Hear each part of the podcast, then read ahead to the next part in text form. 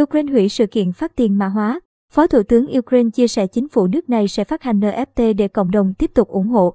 Trên trang Twitter chính thức của mình, ông Mikhailo Fedorov, Phó Thủ tướng kiêm Bộ trưởng chuyển đổi số Ukraine thông báo hủy đợt phát tiền mã hóa miễn phí Edorov cho những người đã góp tiền ủng hộ.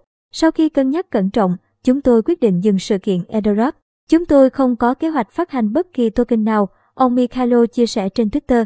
Ngoài ra ông cho biết chính phủ Ukraine sẽ phát hành token thay thế NFT trong thời gian tới để cộng đồng khắp thế giới tiếp tục ủng hộ. Tuyên bố này được đưa ra khoảng 4 tiếng trước lịch airdrop tiền mã hóa.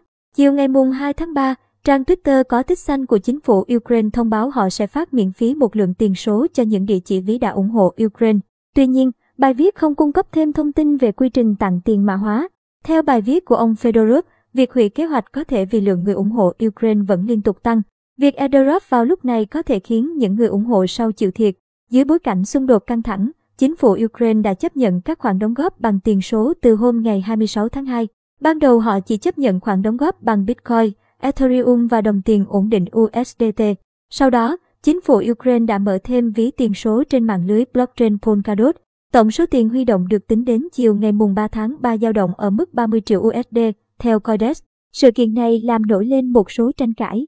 Rất tin sang CEO nền tảng blockchain Tron Tron và BitTorrent phản đối khi token do anh đóng góp không được dùng trong quá trình airdrop. Ngoài ra, chiều ngày mùng 3 tháng 3, một token là có tên Peaceful Guru vừa được tạo trên mạng lưới Ethereum khiến cộng đồng nhầm tưởng đây là đồng tiền số của chính phủ Ukraine. Sự kiện airdrop bị hủy là minh chứng cho thấy Guru không đóng vai trò đó. Trong giới tiền mã hóa, airdrop là một hình thức quảng cáo về dự án khi đội ngũ phát triển sẽ tặng miễn phí tiền số cho nhà đầu tư có hứng thú với dự án.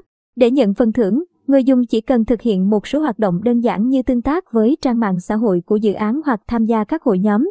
Thông tin về loại coi trong bài viết không phải là lời khuyên đầu tư từ dinh niu. Hoạt động đầu tư tiền số chưa được pháp luật Việt Nam công nhận và bảo vệ. Các loại tiền số luôn tiềm ẩn nhiều rủi ro tài chính,